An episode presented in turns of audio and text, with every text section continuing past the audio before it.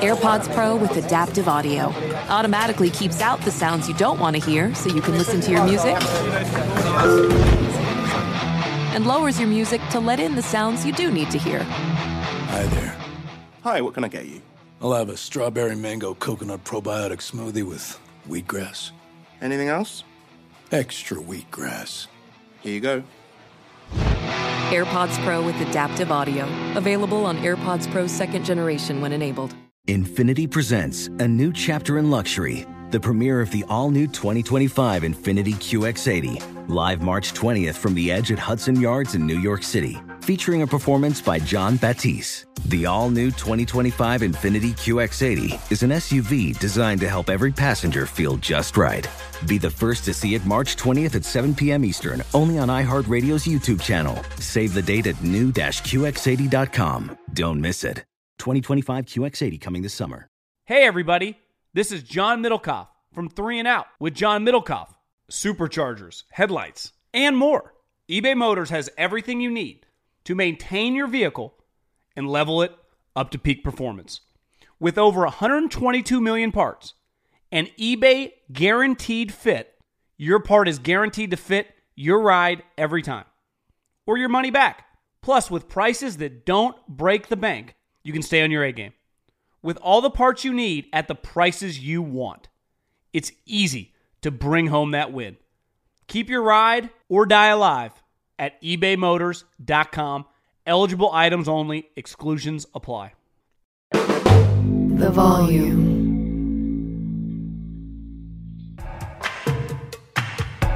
No! Oh my God! How could he do that? Are you on Donate What? Charles Darwin. The nerves is where it's at.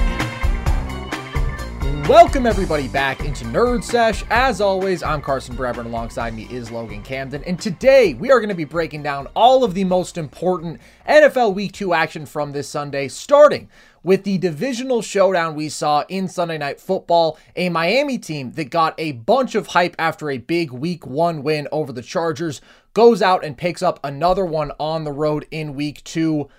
Logan, how much are you bought into this Miami team right now, and what are your expectations for them the rest of this season? I'm very bought in, Carson. I, I believe in the Miami Dolphins moving forward a lot. Uh, we can start with what we've seen out of the offense consistently, man. And I want to get one thing straight, right? I know a lot of people have been critical of us because of uh, critical of us, excuse me, because of how we've talked about Tua Tagovailoa. Tua had an awesome game last week. I thought he had another really good one here. I think we need to make a big distinction between what Tua does and how he uh, is perfectly molded in this offense uh, versus him being a legitimate, you know, top 10 lock, top 5 kind of quarterback, right? I think that Mike McDaniel has perfectly crafted this offense around Tua. His timing, his processing is impeccable, right? Those are the traits that I think Tua really thrives in and is truly an elite quarterback in. How fast he processes the game, his awareness, how quickly he gets rid of the football, and the timing with his receivers. I think we take that for granted sometimes. Like these are design plays that they have practiced that Tua is hitting these guys in perfect stride with. It's an offense that is just perfectly tailored to Tua Tagovailoa's strengths and weaknesses. The weakness we see, he's not a great deep ball thrower. He's not a great improviser. We see that on the deep ball to Tyreek. I mean, if he hits that in stride, Carson, that's a touchdown, right? A little mm-hmm. bit of an underthrow there to Christian Gonzalez late. But Mike McDaniel has perfectly crafted this around him.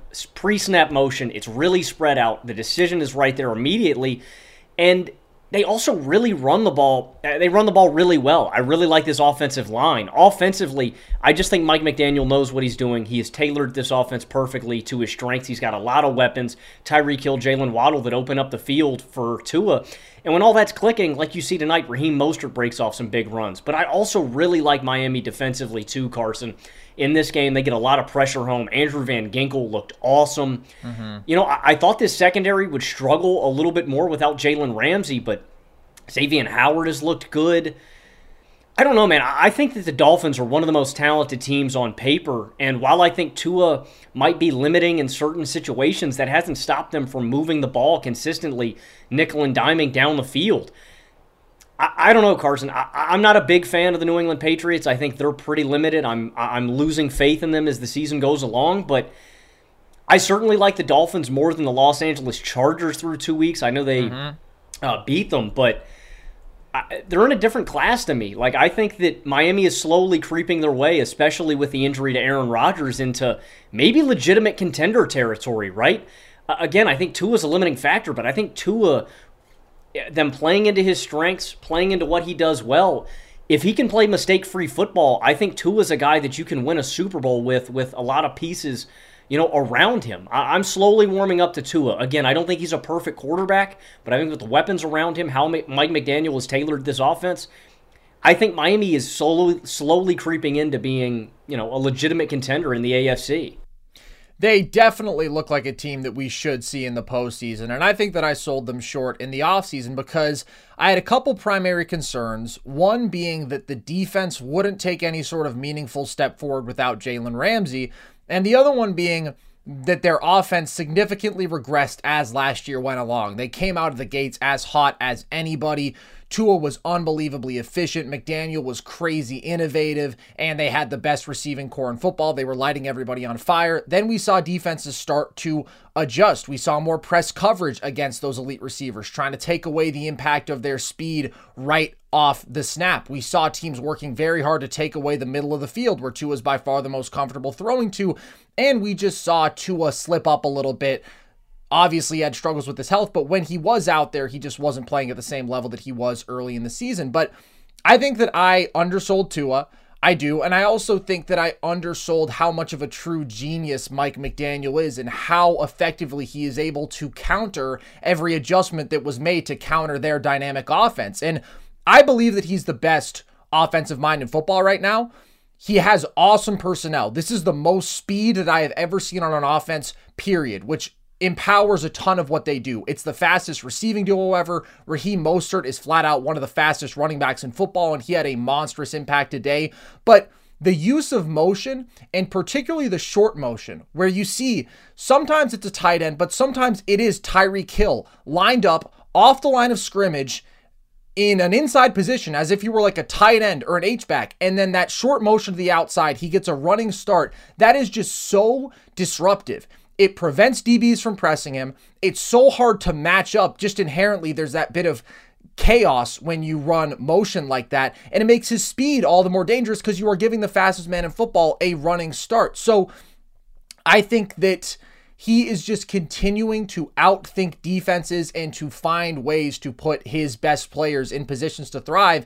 And even if Tyreek isn't ultimately the target on that play, right? If you just set up a little hitch all of the attention is going to be on Tyreek, and so you're basically guaranteed a seven yard gain to somebody else. It's just tremendously smart, efficient offense. And Tua is a very good executor. And I think that's the distinction that I want to make. And I don't want to spend this time ragging on Tua because I think he's been really good. It's more just a clarification of why I don't put him into the top tier I think there are the elevators, the guys who rise above circumstances, not just with physical talent, not just with their ability to extend plays and to make crazy throws on the run into tight windows, but to blend that with good decision making, good control of the game, efficient passing, limiting mistakes.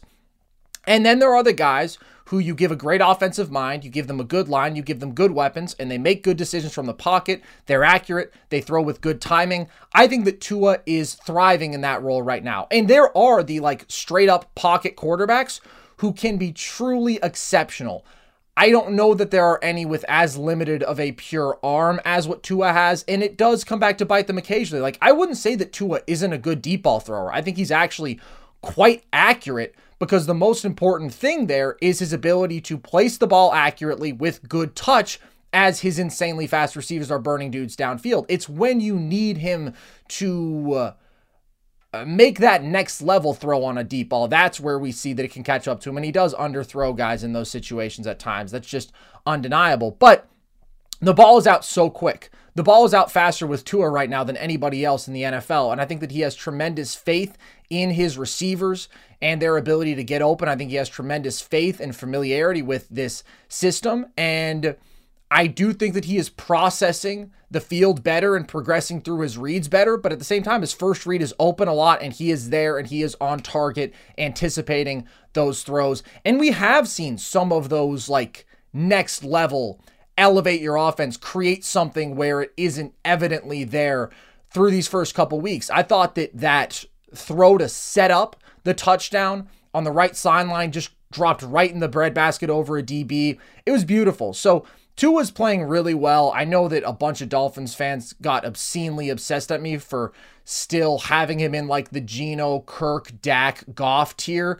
And I think a lot of people were particularly incensed by the Goff comparison. I think Jared Goff is really good. I think that he controls the game well. I think he's accurate. I think he has significantly cut down on the mistakes that at times could really come back to bite him in his Rams days. He just threw his first pick in almost 400 pass attempts. I think Tua is probably a top 10 quarterback right now because I think even though at times he makes mistakes as a product of his arm talent, and we've already seen that through the first couple weeks, he doesn't make a ton and he is efficient and he is accurate and he throws with anticipation. And I think he does those things better than like a Geno, than a Dak. It's in the same tier, but he is doing the best job of those guys right now. He is in the best situation, but again, I just can't put him into the conversation with the elevators, the above and beyond talents, the Trevor Lawrences, the Justin Herberts, those kind of guys. But the Dolphins' offense is great regardless because of the insane weapons they have, because of how good they are schematically. I thought it was really encouraging how well they ran the ball today. I think that they have protected well for Tua, and that combined with him getting the ball out fast to these weapons it's really tough to stop. And this wasn't their most dynamic performance, but they still could have put up 30 points in this game if Jason Sanders makes a couple field goals against a really good defense. Yeah, and I don't think that's a disrespectful tier to put Tua into, Carson. I think you're exactly right. Those guys just have better arms. I, I think I'd take him over Kirk. I don't know if I'd take him over Geno. Geno looked really good today against the Lions. Granted, it is Detroit. I don't think that's a disrespectful tier. But again, like I mentioned last episode when we talked about Tua, the way that he can crack that is by playing mistake free football. I think Tua is capable of that because of how well he processes the game. That's something that Jared Goff can't do. But that's not a disrespectful tier at all. I mean, Tua's a fringe top 10 guy, and I think you're exactly right. Tua is a guy who has to be a beneficiary of the situation around him. There's just a different level of creation with the Josh Allens of the world that can take nothing and turn it into something. I just don't think Tua is capable of that. But he's a very good quarterback, and like I said, I think you can win a Super Bowl with Tua. I think this Dolphins team could maybe do it at the end of this year. I want to see two to three more weeks of this. I want to see great play out of the O line. I'm not fully convinced. I want to see the secondary dominate a little more. I want to see the pressure get home. If all of those boxes are checked over the next couple of weeks, Carson, I think the Dolphins could be in legit contender conversation. And with where I sit with the Jets now, with the Patriots as contenders, the Steelers, the Chargers, I wholeheartedly believe that the Dolphins could win 11 or 12 games this year. I think that Miami yeah. is that talented and is that capable. So I'm much, much higher on the Dolphins through two weeks than I was before the season started. I agree. And there is just no argument to the fact that dominant offense is the biggest driver in winning today. You can look at a team like the Pats and they can play their asses off defensively, but if you're just that limited offensively, if you can't get those big time plays from the quarterback spot, if you can't drive the ball downfield when you need to most, you have such a low ceiling at the end of the day. You're exactly right, and that's why I'm lower on the Patriots moving forward, Carson. I thought this defense did play a really good game. Uh, I, I thought they were able to put a little pressure on Tua. I really love this secondary. Man, I love Christian Gonzalez. That guy is awesome. Mm-hmm there's a lot to like about New England. And I thought today, Carson, I thought we saw a couple of drives where I'm really impressed. Oh, Max making plays. The limiting factor is that explosive play element. That's what is going to keep New England from being competitive. The that's what's going to keep the Steelers from being competitive. That's the reality of the NFL, Carson. Like you just said, you need these game-breaking plays to line up for you to beat these teams, to beat the Chiefs of the world, to beat the Bills of the world, to beat mm-hmm. the Miami Dolphins of the world that's just where we're headed. And New England had a couple of those opportunities. That one throw where Mac rolls out of the pocket, throws that deep ball to Mike Gesicki. They just can't connect. He throws that other one deep to Kendrick Bourne late, where you're like, if they connect, this is a legit game where the Patriots can come back. But Carson, I think any team like that that is limited in terms of explosive plays is limited in terms of playoff success too. That's why I'm lower on the Pats. That's why I'm lower on Pittsburgh. That's why I'm lower on the Giants moving forward. I know they turned it up a bit uh, late towards against the Cardinals, but offensives like that just aren't legit contenders in my opinion, Yeah. dude. If you are lacking that element of your offense, I don't think you can go deep in the playoffs.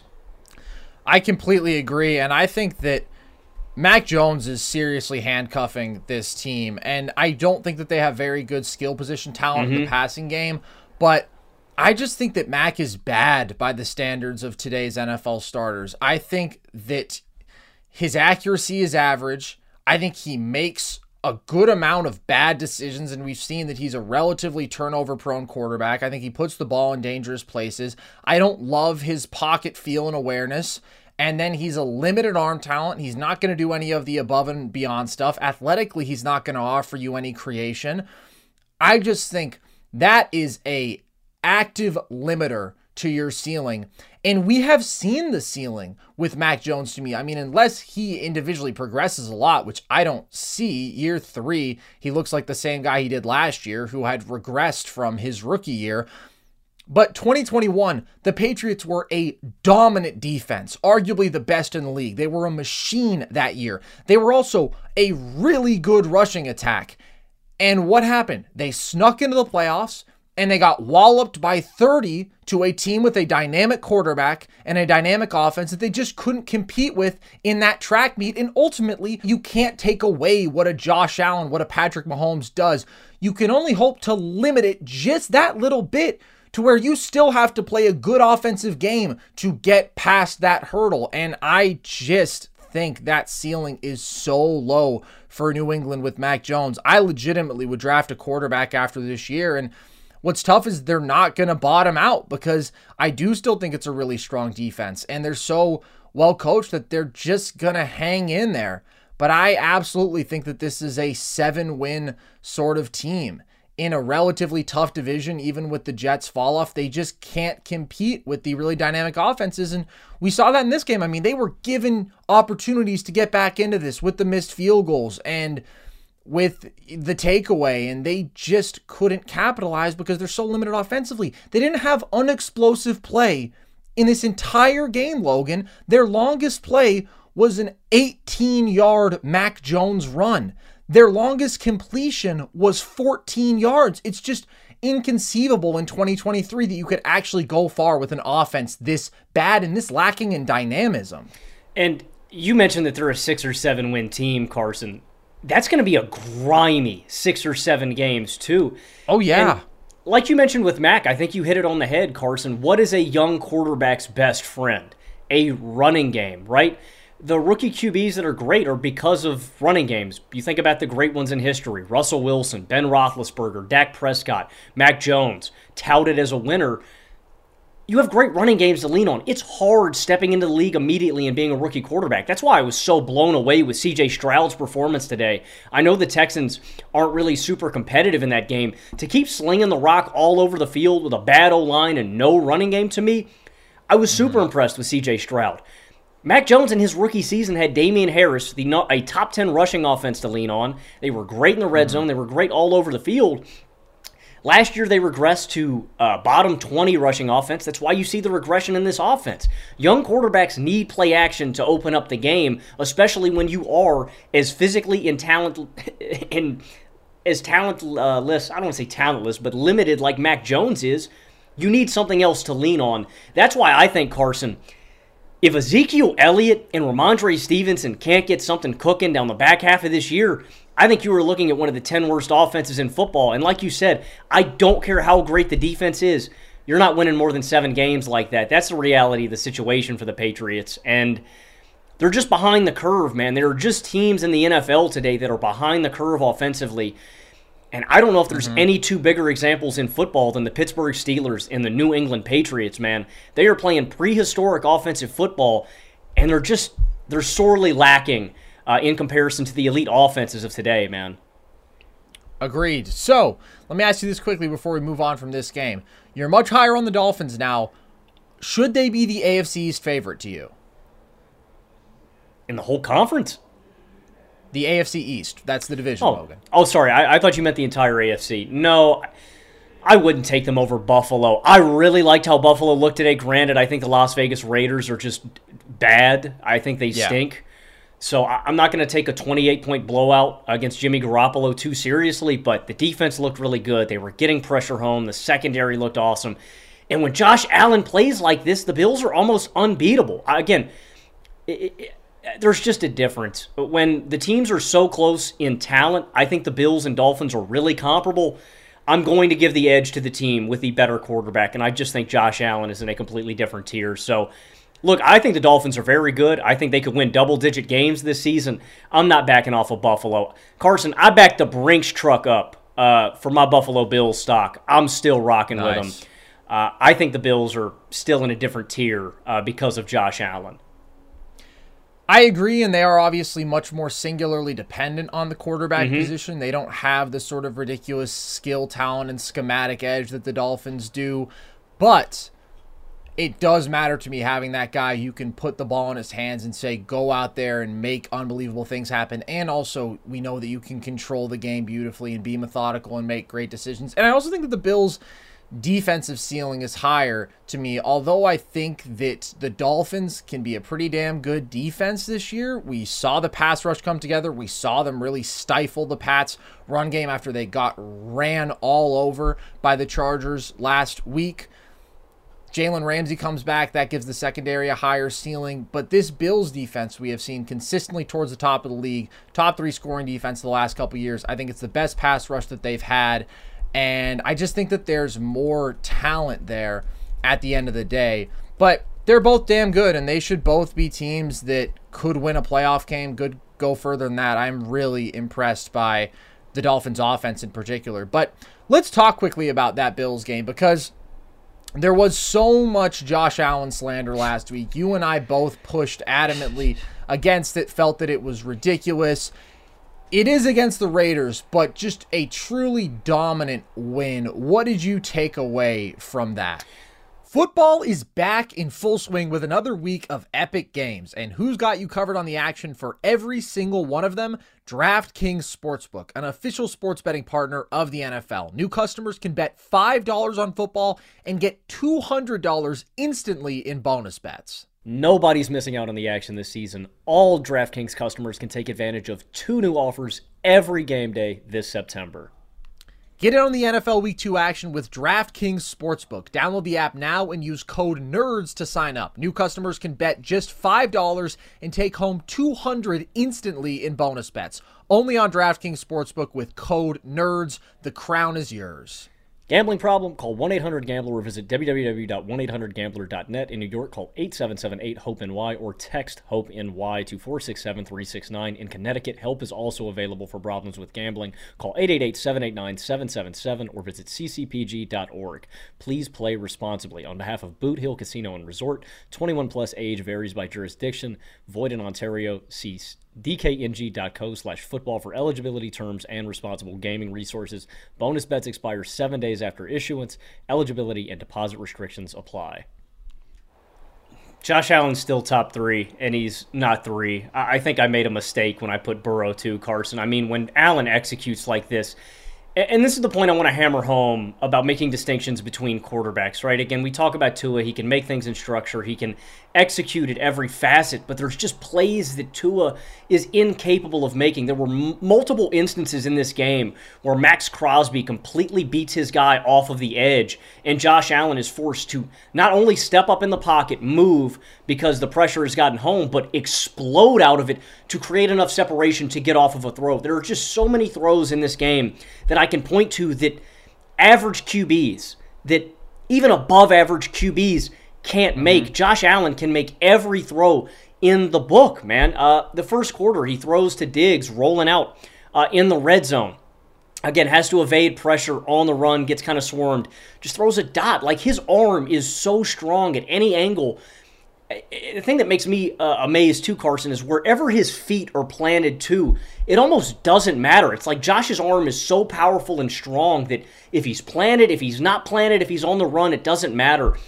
Uh, He's so strong and can make those throws. The touchdown to uh, Khalil Shakir, where he's uh, swarmed up two, Yeah. just dots that one. Allen to Gabe Davis on fourth down again has to extend that play, roll out, and his feet aren't set. Throws a dot to Allen, or excuse me, throws an, a dot to Gabe Davis. I, this is kind of what I expected. Again, we know what Josh Allen is. We know what he isn't. Four turnover game, horrible. This is the Josh Allen that I have come to know and expect week in, week out, and we got that guy tonight, man. This is the guy that I expect week in, week out. And again, it's not just that Josh Allen can extend plays and can improvise and can do all these things with his fantastic physical tools. Josh Allen was freaking surgical today, man. His first 13 passes, he hits on all of them. He goes 31 of 37 today. That's where I was more impressed. I'm always impressed that Josh Allen can do these, can do these superhuman things, extending plays, making big time throws. But he was on time, he was accurate, and it was within the flow of the offense today is what really impressed me. I'm really high on on the Bills, Carson. Outside of Maxx Crosby getting pressure home, I was really impressed with this offensive line buying time for Josh Allen for the majority of this game.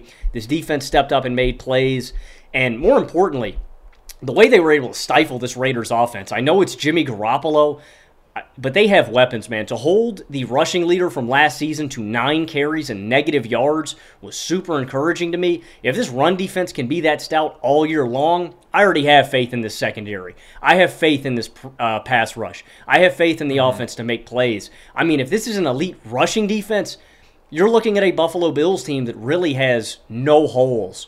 Uh, I wasn't surprised by this, Carson. I know you weren't surprised by that, but.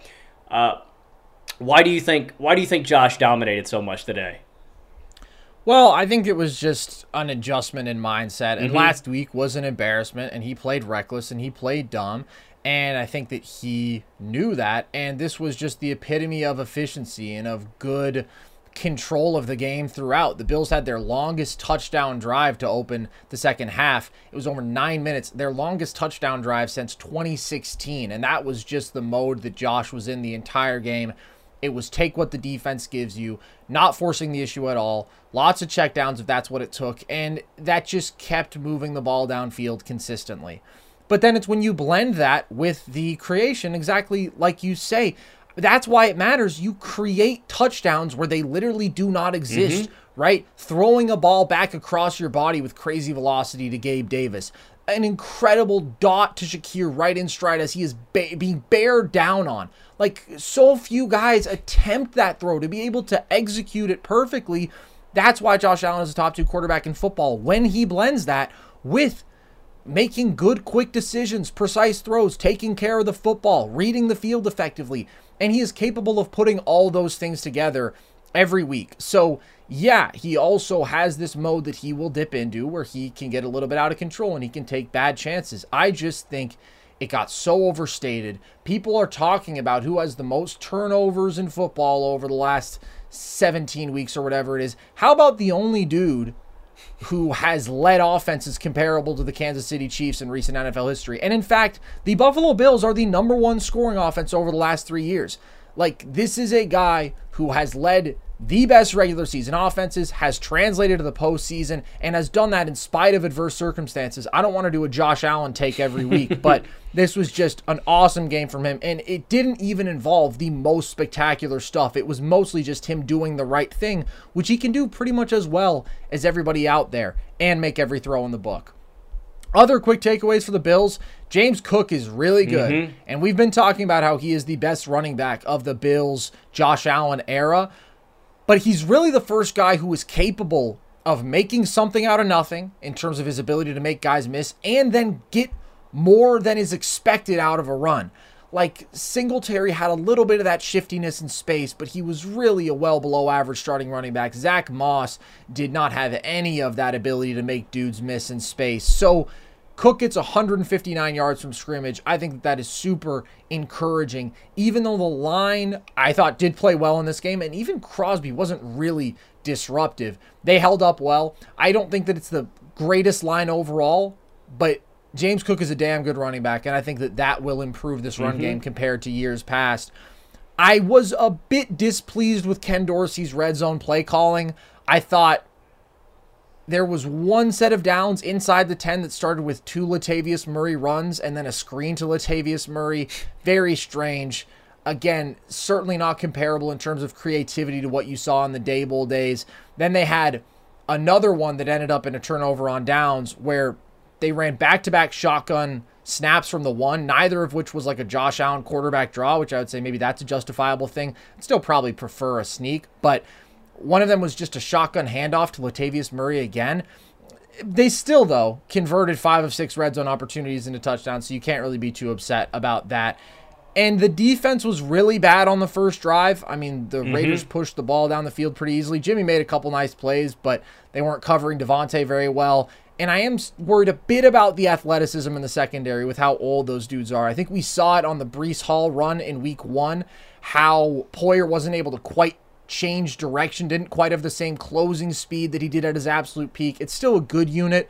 But after that, I mean, they really buttoned up. You mentioned shutting down the run game, made a couple big plays. Matt Milano was mm-hmm. God. He literally mossed a dude out there. So I think the Bills looked great. I think that this is a top three team in the AFC as expected. And I think that they have the potential to be the best team in the AFC if this defense consistently executes and if this offense continues the rhythm that it had today. I thought Dalton Kincaid looked good. It was just a really strong performance all around. But I also do think the Raiders suck. So doesn't hurt to be playing them. You mentioned Joe Burrow in comparison to Josh Allen, Logan. They had a big game today. They took on the Baltimore Ravens. What is your concern level over Cincy falling to 0 2? So I mentioned this last episode. Uh, the Bengals again for the second straight season are going to start 0 2. This is not a situation that they're unfamiliar with or can't dig themselves out of, right?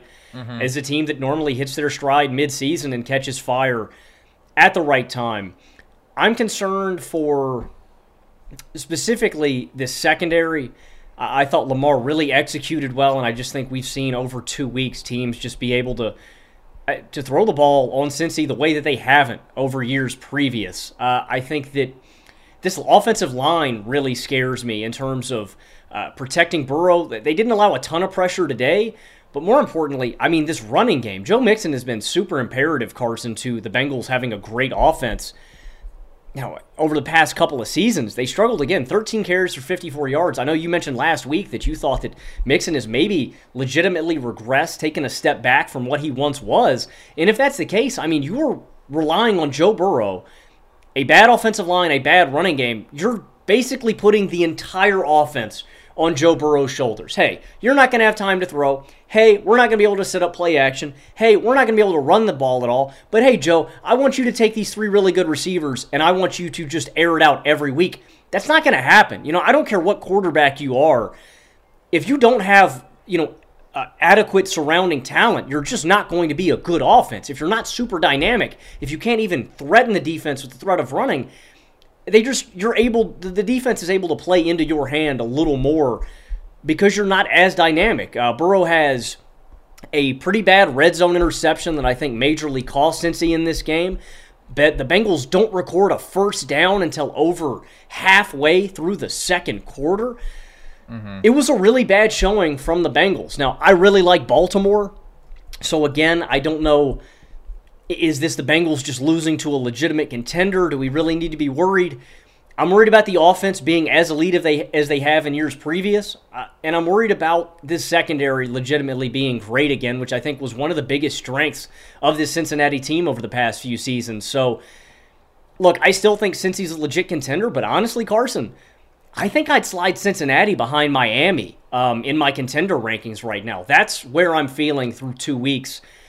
I think Miami's offense is better, and I think their defense is better straight up. I just think they are a better uh, team right now, and I think that they're just in a little more rhythm. That really matters moving forward. I'm not completely out on Cincinnati, but they're definitely trending downwards for me. They're not my favorite in the AFC North. They're not my favorite in the AFC, and they're not my favorite wild card team right now. So Bengals stock mm. is quickly trickling down for me. Yeah, and you mentioned the 0 2 start last year. They were 5 and 4 before the bye in their Super Bowl season. Started last year 2 and 3. So they haven't necessarily been the hottest team out the gate, but I do think there's cause for concern and they were soundly outplayed. I've been higher on Baltimore preseason. I had them as my 1 seed in the AFC. I just think they are a much more talented team than Cincinnati, especially on the defensive end.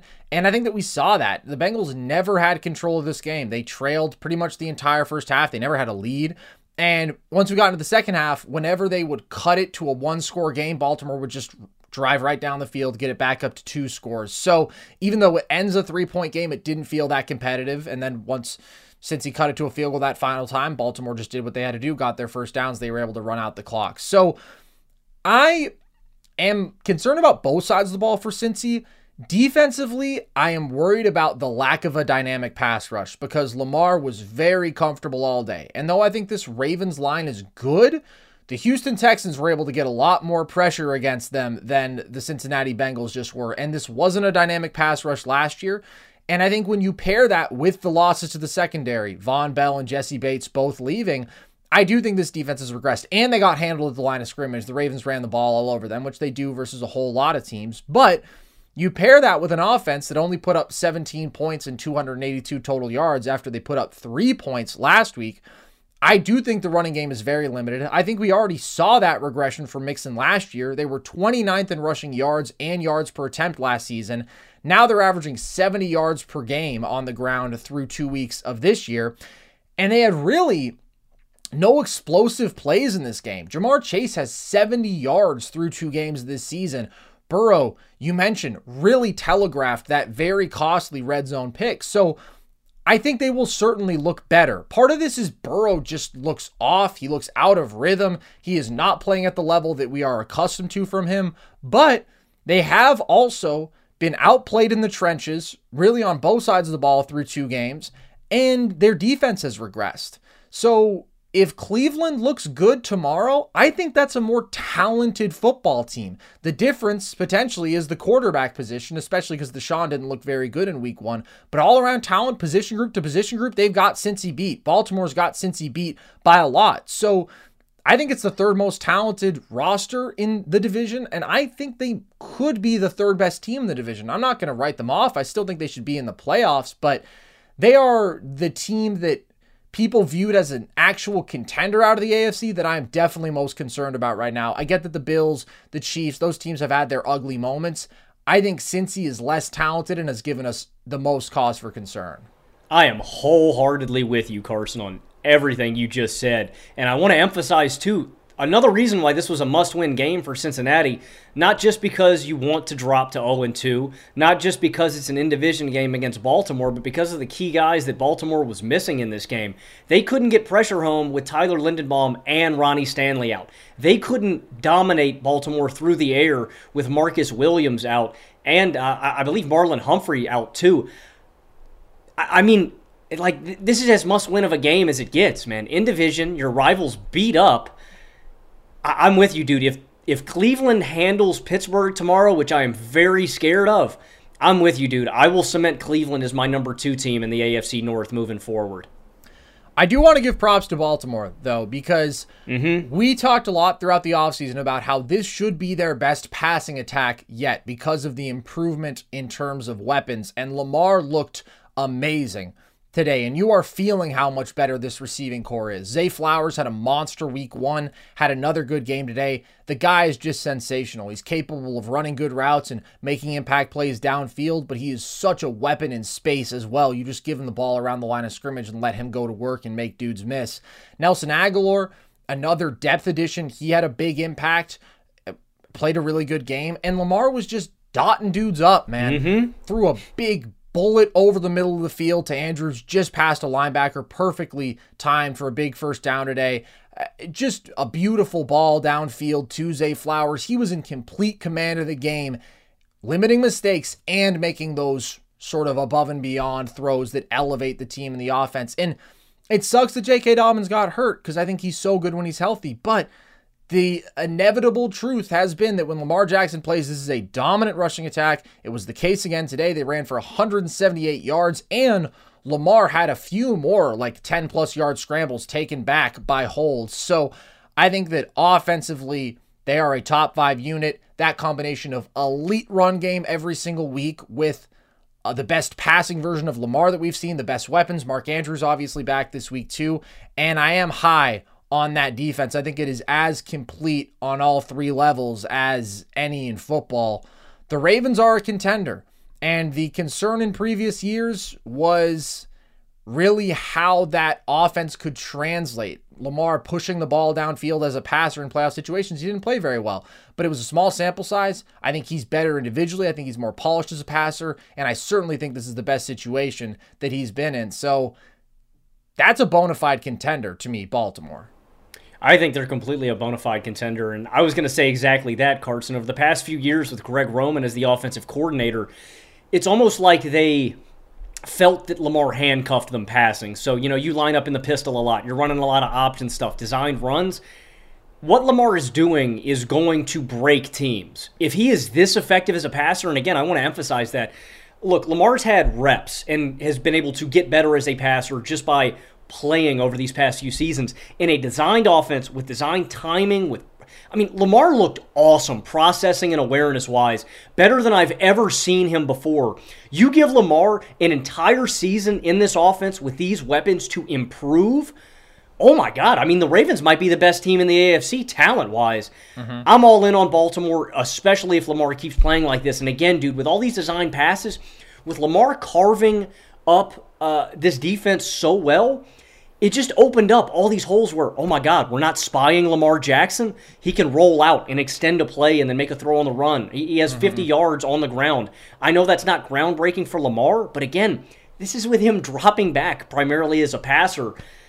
This, I think, is the best Ravens offense that I've seen with Lamar at the helm, and I'm all in, dude. I think that Baltimore is is definitely a Super Bowl contender this year. All right, we talked about Cincy, very concerning drop to 0 2. The other one who stands out in the AFC, also led by a very dynamic young quarterback. The Chargers are 0 2. Logan, how worried are you about them? Yeah, I'm really worried about the Los Angeles Chargers. To me, Carson, this was the game to fade LA on. I told everybody uh, who would let me uh, get in their ear take the Titans today, man. The Chargers cannot stop the run. They've consistently not been able to stop the run. I don't care what Derrick Henry does on the ground. This is a Chargers team that chokes at every turn, and they can't stop good rushing attacks. So to me, this was a clear game to maybe drop some money on. Uh, this is a stat courtesy of uh, Ben Solak on Twitter. Carson, since 2010, teams with 275 passing yards and zero turnovers are 382, 96, and 2. That's a winning percentage of 80%. The Chargers are now a part of those 96 teams to take an L.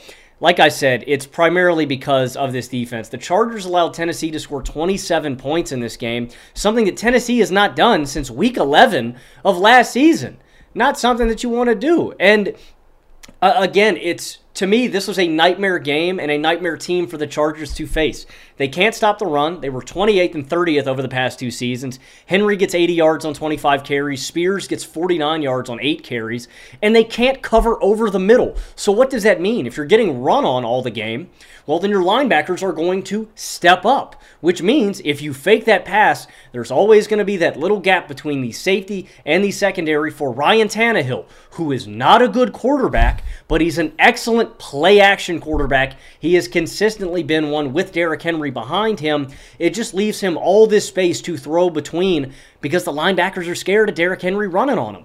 And in this game, Tannehill, off of play action, 7 of 9, 168 yards, and a touchdown bomb to Treylon Burks off of play action. So, yeah, Carson, I mean, with the Chargers' track record, bad defense, bad coach, bad culture, I don't care how much I love Justin Herbert. And I think some people are probably going to find some way to blame this on Justin Herbert because. Mm-hmm they immediately attribute wins to quarterbacks. This game is not on Herbert. I know he didn't have a great overtime period, but he marched the Chargers down on that last drive, put them in a position to maybe score a go ahead touchdown, but he gets sacked by Harold Landry because his line's not that good. And then in overtime, for some reason, Kellen Moore and Herbert want to throw three deep bombs instead of nickel and diming like they did on that last drive. That blew me away, Carson slants, drags, in routes. Herbert and his wideouts are connecting on everything. Now, granted, that is partly because Tennessee's dropping into a little bit of a prevent, you know, giving them that because they don't want to surrender the big touchdown play.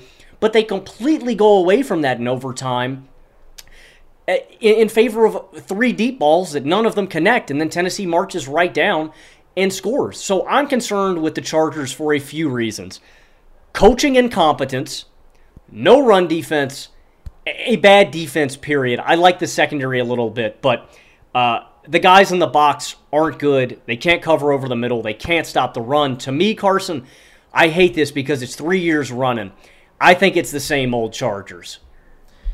When you mentioned that that stat that Ben Solak tweeted out, I thought that it was going to be something like the rest of the league is 396, 82, and 1, and the Chargers are 4 and 32 over that time period because there could not be a more Chargers stat created. I mean, it is just a comical franchise, and this is now back to back weeks where I'm with you in terms of the majority of the blame here does not lie on Herbert's shoulders. I mean, he's certainly their best player. I think he's a top five quarterback. But it is unfortunate that they haven't been able to come up with the big drives and they have gone down in these uh, close, painful situations.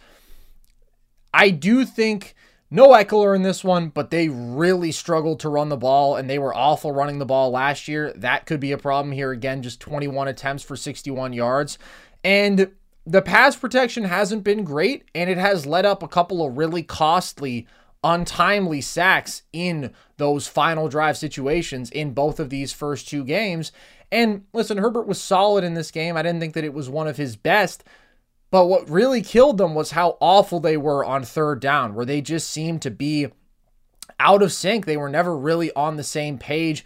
Two of 14 in those situations. So, I think that the criticisms of Herbert are largely overstated. It is unfortunate for him, though. Most of the time, people key in on the situational stuff, they key in on the little things, and the Chargers just were not good in those respects in this individual game.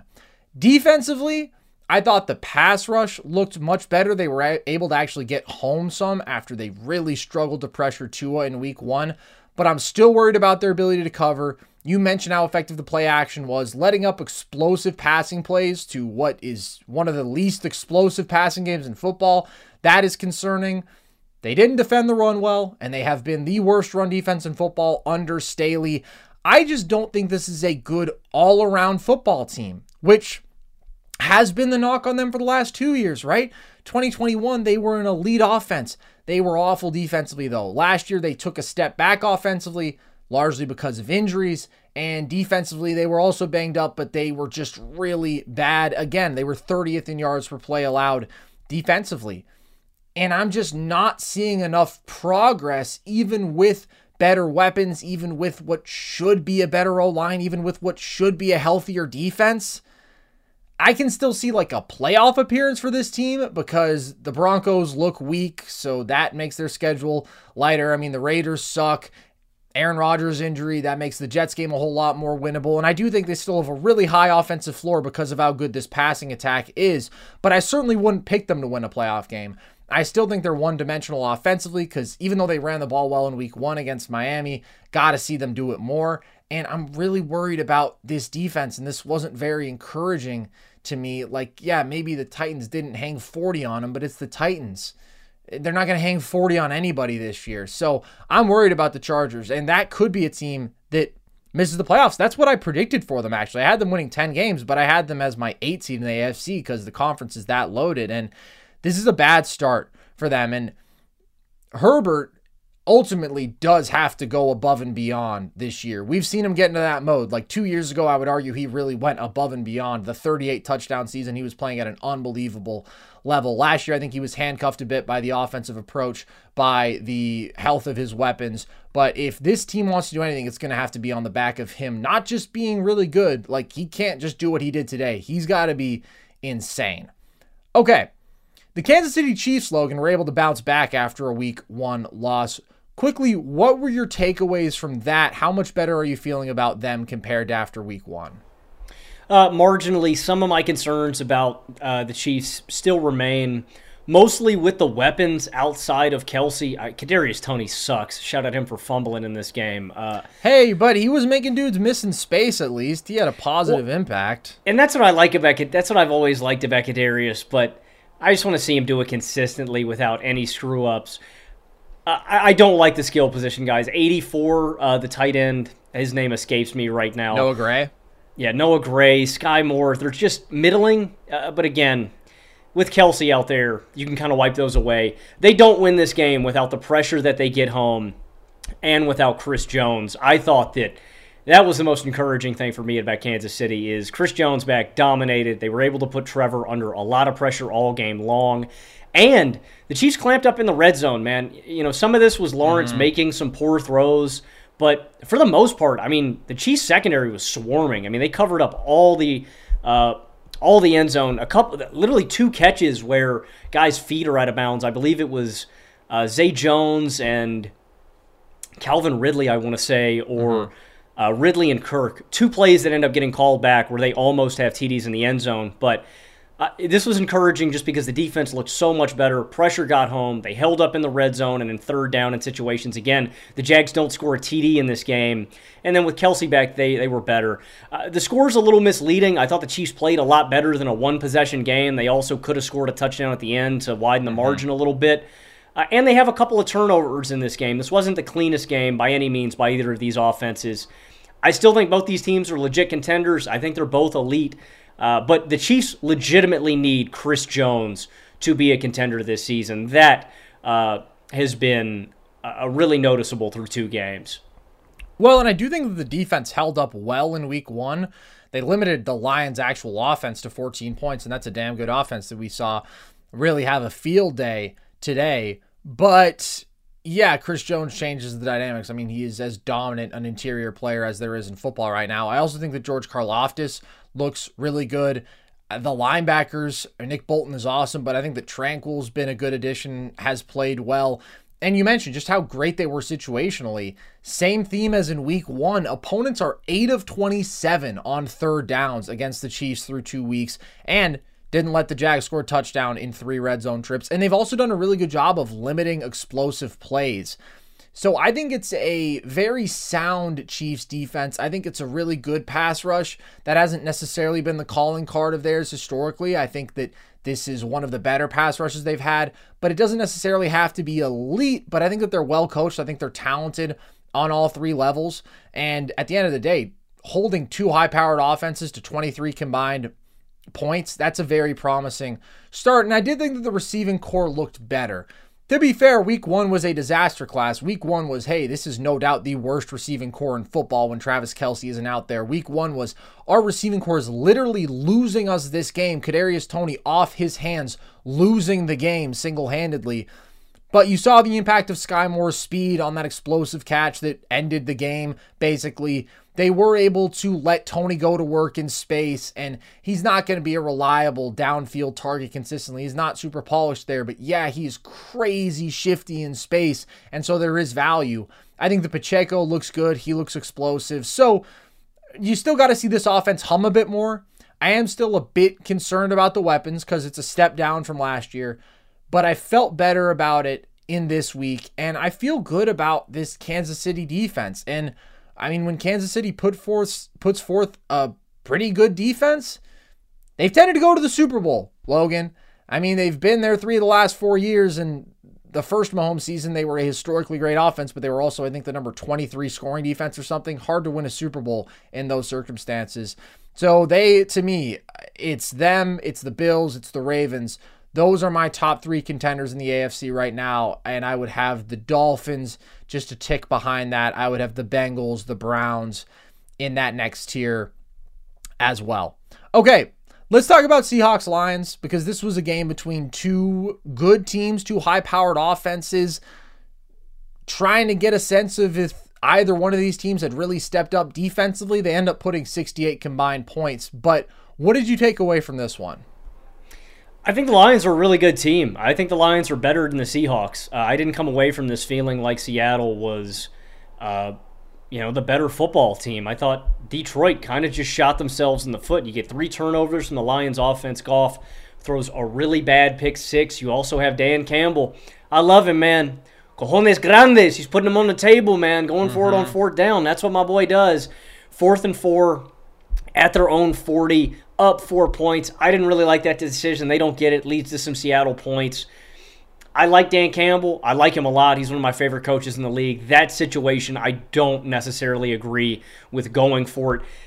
I just thought the Lions kind of, you know, they, kind of hurt themselves in those situations. Three turnovers, another turnover on downs because of that. I don't think the secondary and the guys in the middle of the field are as good as I expected. I like Jack Campbell. I like their linebackers. Their secondary is okay, but I mean, Geno was dotting up guys all game long. So I still have a lot of concerns with this defense too, especially the pre- the lack of pressure that we saw from the Lions' mm defensive line. I think the refs missed some holding calls. I thought Hutch got held onto a little bit in this game, but for the most part, with a patchwork offensive line with a couple of backups in there, Seattle held up really well against this defense. So I think the Lions are a better team than Seattle. I think Seattle's a little fraudulent, but I think against bad defenses, I think Geno and this offense are still going to be able to put up points. I don't know if the Lions are that much improved to expect nine or ten wins. That's where I'm at right now. I think the Lions are about at eight for me. I need to see, I don't know, eight to ten. I, I need to see tangible improvement from the defense. I still think they're better. I still think they win this game without shooting themselves in the foot. But I don't know, man. Geno was able to kind of sling this rock all over the yard today, and that concerns me going forward. I mean, teams were able to do that against Detroit last year. Yeah, but they won nine games last year because they were a top five offense. I think that no matter what, they're going to be better defensively than last year when they were like historically awful for the first half of the season and then actually ended up being pretty solid and it's a young defense that's improving and I do think that they've made improvements to that secondary. So I agree with you. I think Detroit is better, but I do think these two teams are in very similar tiers. They're dynamic offenses and they're limited defenses. I do love Detroit's balance offensively, how much they're able to lean into the power run game and excel there and dominate between the tackles. We've seen them make that their identity through the first couple weeks, but at the same time, Goff making efficient, good decisions as a passer. And again, really taking a lot of the bad stuff out of his game over this past season plus in Detroit under Ben Johnson. And uh, on the flip side, the Seattle passing attack is really good. They have awesome weapons. I thought Geno mostly was cooking. Now, he did have a couple of bad, sketchy moments. That one crazy 17 yard loss sack, which you brought them back within their own five. That was bad, but he was mostly very good. So I think that these are the fourth and fifth best teams in the NFC. I would say that Detroit is slightly better right now, but I also think there's a pretty clear gap between them and the Eagles, the Niners, and the Cowboys because of the elite ceiling that those teams have on both sides of the ball. These crazy pass rushes, these elite defenses combined with high powered offenses. I just don't buy into either defense that much here. I think that they're both really going to be pushing for mediocrity and then hoping that the really good offense gets them to that 10 plus win range. Okay, another team in the NFC that we got to talk about, Logan, is the Chicago Bears and specifically Justin Fields because this is a team that some people felt had worst to first potential. They went out there, they spent big in the offseason, they make the trade for DJ Moore, they have their young, potentially ascending quarterback, but it's been a rough couple weeks do you think that Justin Fields became overrated? How concerned are you about the start that you've seen from him? Yeah, I'm very concerned about Justin Fields, and it's never been about the physical tools, right? Uh, he's got a big arm. Uh, with time, he can throw ropes, right? I don't think he's got a Josh Allen Mahomes type arm, but at Ohio State, man, I mean, he could deliver the ball 50, 60, 70 yards downfield. And in this game, he has some really nice throws to me, it's really hard still to evaluate Justin Fields because of how bad the situation is around him. That's what's frustrating is I think the Bears offensive line for the most part is still pretty eh. I think his weapons are still pretty eh, but Justin Fields does not look good himself. Eh, I'd say he's probably one of the worst starters in football. I mean, you just look at his awareness. I don't think he processes the game really quickly. Uh, what everybody it seemed like they were talking to today is how he turns into a statue just holding onto the ball far too long, man. I mean, with five, six seconds to throw, Justin, this is the NFL, my friend. In 2.5 seconds, that ball needs to be out. If it's not out in three seconds, you need to be moving, either stepping up in the yeah. pocket or rolling out. There's just a lack of awareness and feel, you know, and you need that as a QB. Uh, he takes a crucial sack in the second quarter. They end up getting a field goal out of it, but that was one where I really scratched my head. He gets hit and fumbles. Again, he's got like six seconds to throw, doesn't yeah. even see the guy coming from him. They fumble, they get points. I mean, at this point, Carson, I'm definitely on the on the side of I don't know if you draft a QB. I do not want to put another QB in that situation right now. I just think that's torture. I think you're asking to ruin another young quarterback if you throw him into the situation that Chicago's currently in. But it doesn't look like Justin Fields is the answer, and he doesn't look like the guy moving forward. There just is a bare minimum threshold that you have to hit as a thrower of the football. He really reminds me, Carson. He's better than this guy, but in terms of limitations as a passer, he reminds me of Kordell Stewart a little bit. Stewart was explosive, he was super fast, he could make these really big plays, but he's just never a great thrower of the football. And it's just a bare minimum that you have to have. I think Justin could be a backup in the league. He certainly doesn't look like a starter right now, and I'm very concerned for him. He hasn't made enough improvement in the is this his third, his fourth year starting?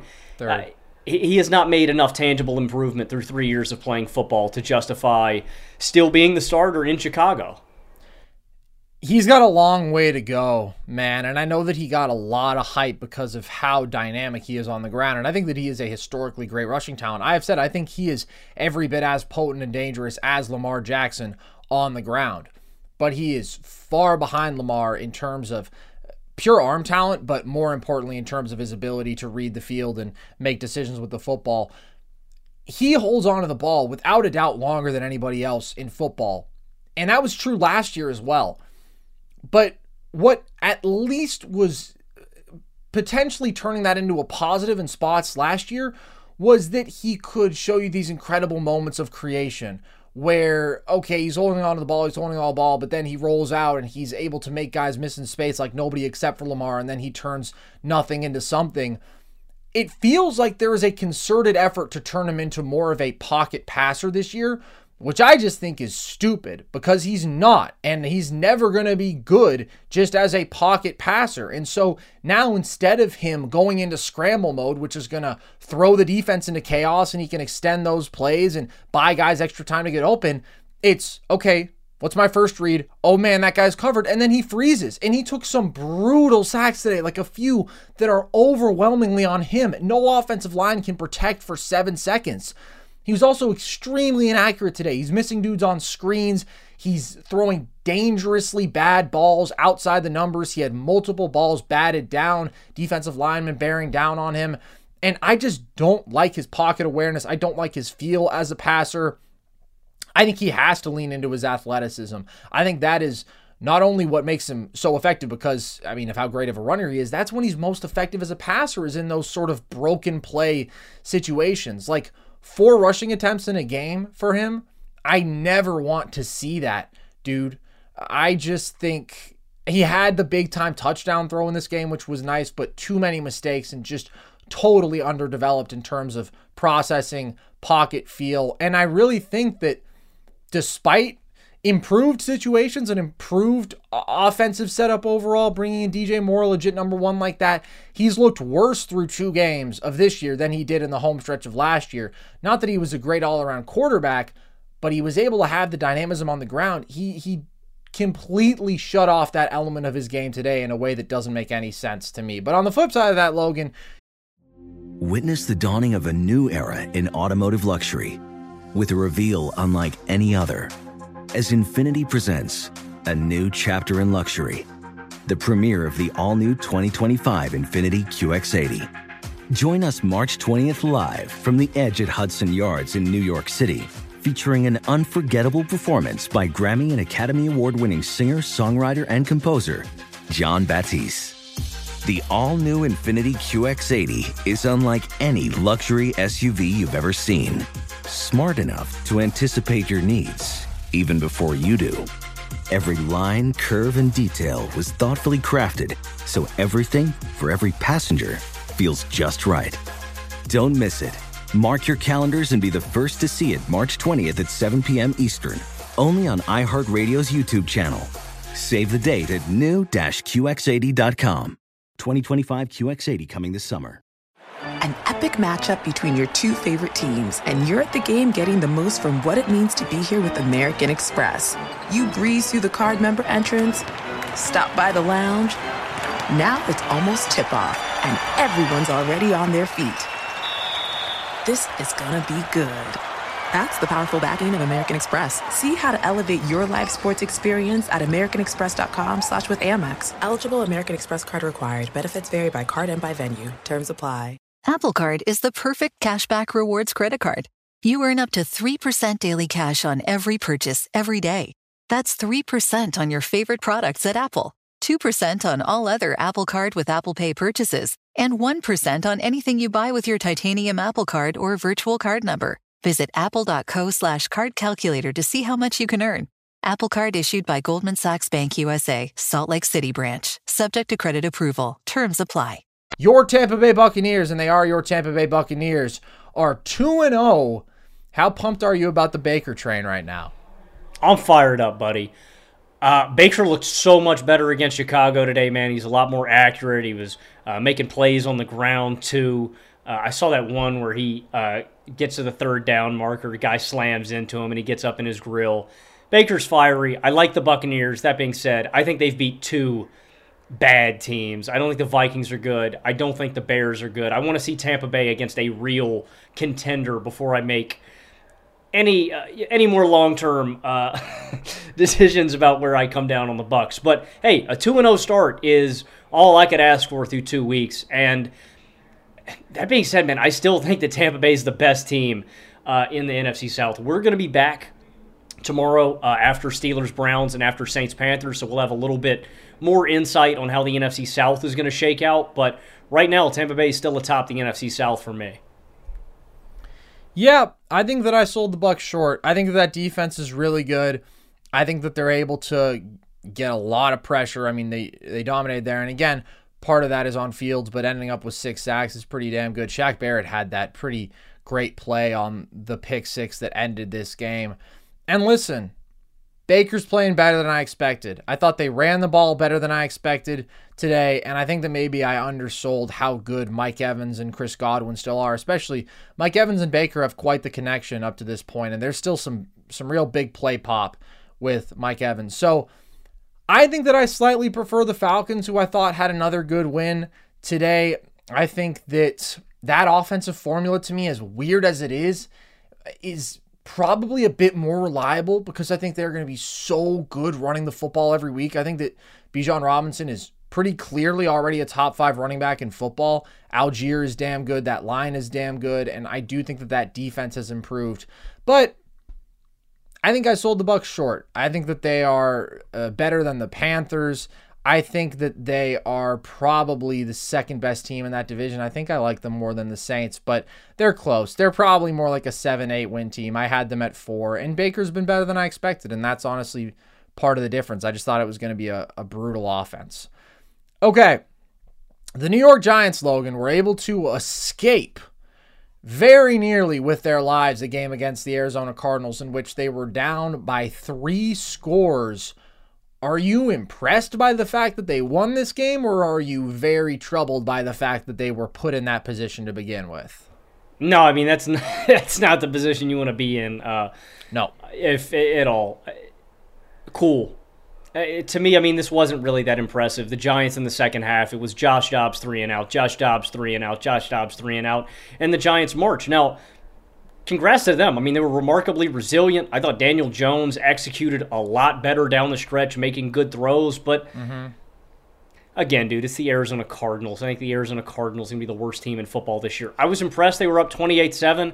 I was quietly doing a victory uh, dance in my living room, going, oh, yeah, baby, Daniel Jones sucks. He's going to go 0 2 by losing 40 to nothing to the Cowboys and you know probably 28-7 to the Cardinals, the worst team in football. I was wrong. Danny Danny proved me wrong. Uh, no, I think it's honestly more discouraging than encouraging that they were in that spot than the fact that they came back on the Cardinals. But shout out to them. It was hard. They did it. They had to score on every possession down the stretch too to win this game. So that's impressive. Hopefully they can build on this, but I don't have a whole lot of faith in the Giants. And honestly, they're probably four for me out of teams in the NFC East. I still think I like the Washington Commanders more. Uh, it's very slim between those two things. I think the Giants are marginally better offensively. I think the Commanders are marginally better defensively. I think the Giants still kind of stink. Probably a seven win team to me. Yeah, I think that I overestimated them a bit. But what I will say is uh, they kept their season alive by winning this game. Because if you open week 1 lose 40 nothing and then week 2 get manhandled by the team that everybody agreed was going to be the worst in football we were debating whether or not they would win a game. Everybody in their survival pools is picking whoever is playing the Cardinals every week and they've had a couple of scares through the first two. I don't know how emotionally you come back from that start. So this kept them alive, and that's a good thing. And Danny Dimes, man, he made some big time throws. He did. He was able to push the ball down the field. He took some chances that paid off, and he made a lot of big plays with his legs, too. Like we've seen that dynamic of his game start to flourish more down the home stretch of last season and now in this game. Obviously, he was really bad against the Cowboys, but that was big time stuff from him after a rough start. I also think that Darius Slayton is pretty damn good, and Danny missed him on two separate deep balls. He could have had a pretty big day. But Saquon's phenomenally talented. He came up huge in this game. But I'm definitely not loving the upside of this Giants team. And I've never bought into the upside. But I thought that they could avoid regression from last year because of the improvements they made in terms of offensive skill. I've believed in their coaching. And by the way, Daboll held it down in this one. Once he took over play calling duties, that's when the comeback began. But I really need to see more from the defense. They struggled to stop the run last year. They weren't great there today. And uh, Josh Dobbs, Logan, the Josh Dobbs, none other than legendary Steelers backup, looked comfortable today and was making plays early on. And so I just look at this Giants team and it's like, yeah, they were able to escape with a win against the worst team in football and played well down the stretch. But what are they really doing well right now? Where are they like meaningfully above average? And I don't see a lot to like there. So I think we're going to see a pretty questionable playoff team in the NFC. I just don't think the conference is that good. But the Falcons, the Packers, teams like that who were probably in the same tier, who ironically played today, those teams look a lot better in terms of all around talent to me right now than the Giants. So I would agree with you. It's a net negative, but at least they didn't lose because that would have been the epitome of brutality. Okay, let's talk quickly about the other New York team, the Jets, who got manhandled by the same team that handled the Giants last week, that being the Dallas Cowboys. Are they permanently screwed now with Aaron Rodgers injured? We had this conversation. You were a bit more optimistic than I am, but now having seen it in action for a full game, what's your take on New York's ceiling and expectations? again, I think it's tough to gauge this game against other teams just because the Dallas Cowboys matched up really well against the Jets, specifically their defensive line against this offensive line. I felt so yeah. bad for I felt so bad for Zach Wilson in this game. I mean, Micah Parsons was making Duane. Like he he bent Duane Brown over and spanked him, man. Yeah. He Demarcus Lawrence too. I mean, the pass rush that Zach Wilson faced today was insane. The pressure that he was under was crazy. The only thing really encouraging to me about Zach in this game, Carson, was how when the pressure did come home, when the pocket collapsed, he stepped up a few plays, made some plays with his feet everything with his arm was disappointing, though. I mean, he didn't make mm-hmm. any throws where I was like, wow, this is great. This is in coverage. This is in stride. He just made bad ones where they're getting batted and he's underthrowing guys. And then that interception was just horrible. He rolls out. That's where we think Zach Wilson thrives, right? Oh, he's got a cannon arm, can throw on the run, can get out of the pocket. Rolls out to the sideline, just does not see a Cowboys defender. Boom, picked off it's going to be rough. I don't think the Jets are going to have as bad an offensive performance as they did today because the Cowboys' pass rush is unreal. Mm-hmm. But yeah, I mean they're yeah they're screwed. I, I don't know any yeah. other verb that we can go with. They're they're pretty screwed with Zach Wilson under the helm. I don't think he's a starter in the NFL, Carson, and I don't know what the timeline is like for him to prove himself. Like even as a backup, like is this guy an NFL caliber player? He still looks like you know your little brother, man. I, I don't know. I don't think Zach Wilson looks like a starter right now, and I don't know if he's a backup, dude. I don't know if he's NFL caliber. He's definitely not a starter. I think we pretty concretely saw that last year. And some people talked themselves into some sort of Zach Wilson revolution. God knows what that would be based on. And like, this isn't the game that I want to just shit all over him because he was in a really rough situation. I mean, their line got just flat out dominated and they really couldn't run the ball. They're not built to be a run heavy offense. They don't have that sort of line, right? It was supposed to be the West Coast approach. You supplement some of that running game value with the quick passing, led by Aaron Rodgers, not Zach Wilson. And they didn't commit to running the ball at all in this game, and they failed when they did try to. But also, even in a really bad situation, Wilson is just awful. He was awful on his own. And you mentioned made some plays with his legs, but he is so inaccurate. He is just spraying balls all over the field. and the three picks were all bad. The deep ball was overthrown and off target. The last interception, the short pass was way off target. And then the other one, he literally threw right to the defensive player. I have no idea what he saw. The second straight week, just like an inexplicable interception. So I think he's the worst starter in football right now, and he's not a real starter. He is a backup. But even to that question, he's not the sort of backup I want. I mean, normally the sort of guys who stick around as backups are the high floor. They can come into the game, they can avoid messing things up. Zach Wilson is not that. He's probably going to mess things up pretty badly. And that's why I think they should go out there, get a higher floor veteran, trade for an Andy Dalton, right? How much are the Panthers going to ask for? I can't imagine it's that much because it wouldn't be completely insane to say they could maybe make a playoff push with a guy who could execute the offense in a dominant defense. It's certainly a lot harder, but if you got something closer to replacement level production, if you got a guy who was accurate in short passing situations, who was composed from the pocket, you would at least have a fighting chance. You don't have a chance with Zach Wilson. He is not built to carry a great defensive team to offensive competence. He's just going to shoot you in the foot too many times. I'd hit the commanders up tomorrow and I'd see what Jacoby Brissett is doing, man. To me, yeah. I mean, that's like the ideal trade because I was thinking about other backups. I don't want Jameis. I, I kind of don't want Andy Dalton. I know what I'm getting with Andy Dalton, but Jacoby Brissett's a guy that you can win, you know, seven or eight games with. This mm-hmm. team right now looks like a three to four win team with the win that they already got against Buffalo. I don't trust Zach Wilson to elevate this team or to not even, like you said, man, to not even just not mess things up. Yeah, I, I would go out and I'd make a move. And honestly, dude, I think I'd stick a fork in Zach Wilson and I'd see if I could dump him for, I don't know, a fourth, a fifth, something, dude, just yeah. to recruit any value. Yeah, I don't think you're getting a fourth or a fifth for him, man. I mean, he is valueless to me. He has proven pretty definitively that he sucks. But I would certainly take Jameis. I don't think he's in the best archetype. I mean, he's uh, certainly more mistake prone, but he's a hell of a lot better than Zach Wilson, and I don't think that he would be all that difficult to make a trade for. I don't think his value is too high. Okay, anything else you want to touch on from today, Logan? Really quick, uh, Russell Wilson still stinks. Uh, I think wow. Matt, I think Matt Stafford in this Rams aerial attack is pretty legit. Uh, I love how Stafford has been able to elevate this team without any semblance of, of a great uh, running game.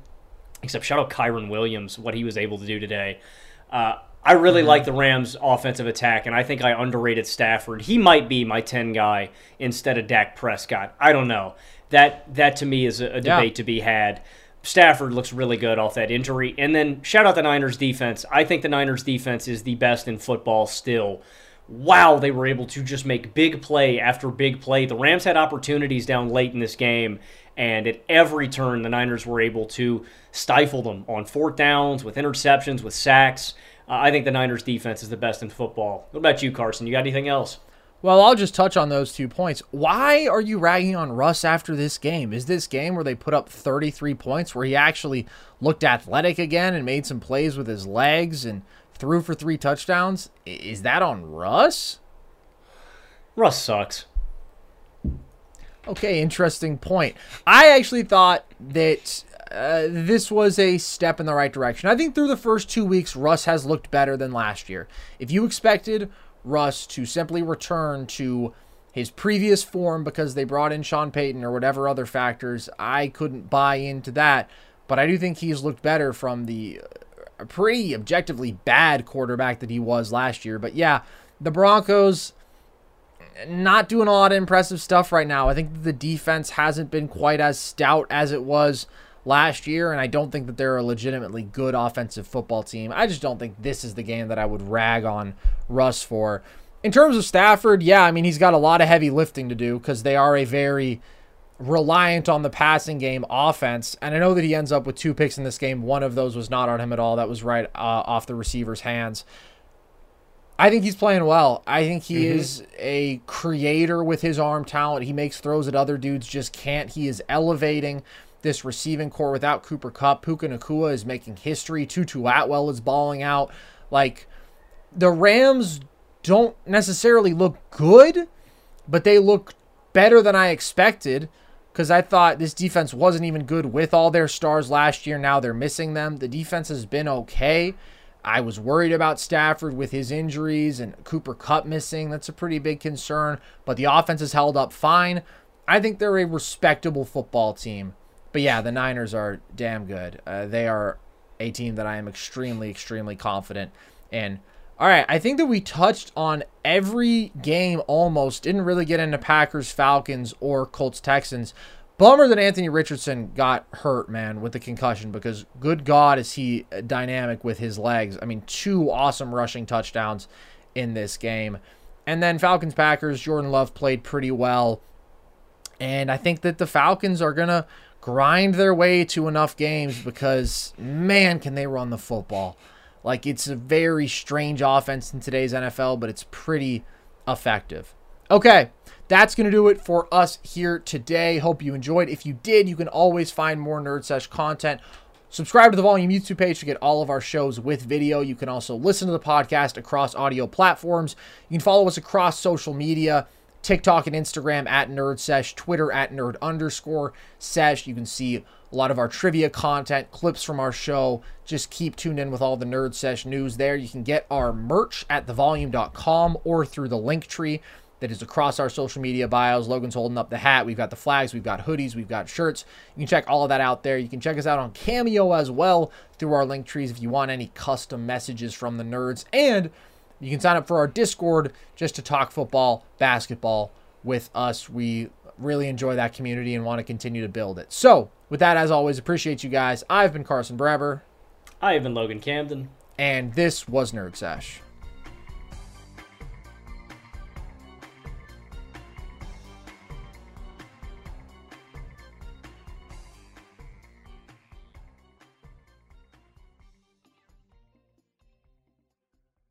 Infiniti presents a new chapter in luxury, the premiere of the all new 2025 Infiniti QX80, live March 20th from the edge at Hudson Yards in New York City, featuring a performance by Jon Batiste. The all new 2025 Infiniti QX80 is an SUV designed to help every passenger feel just right.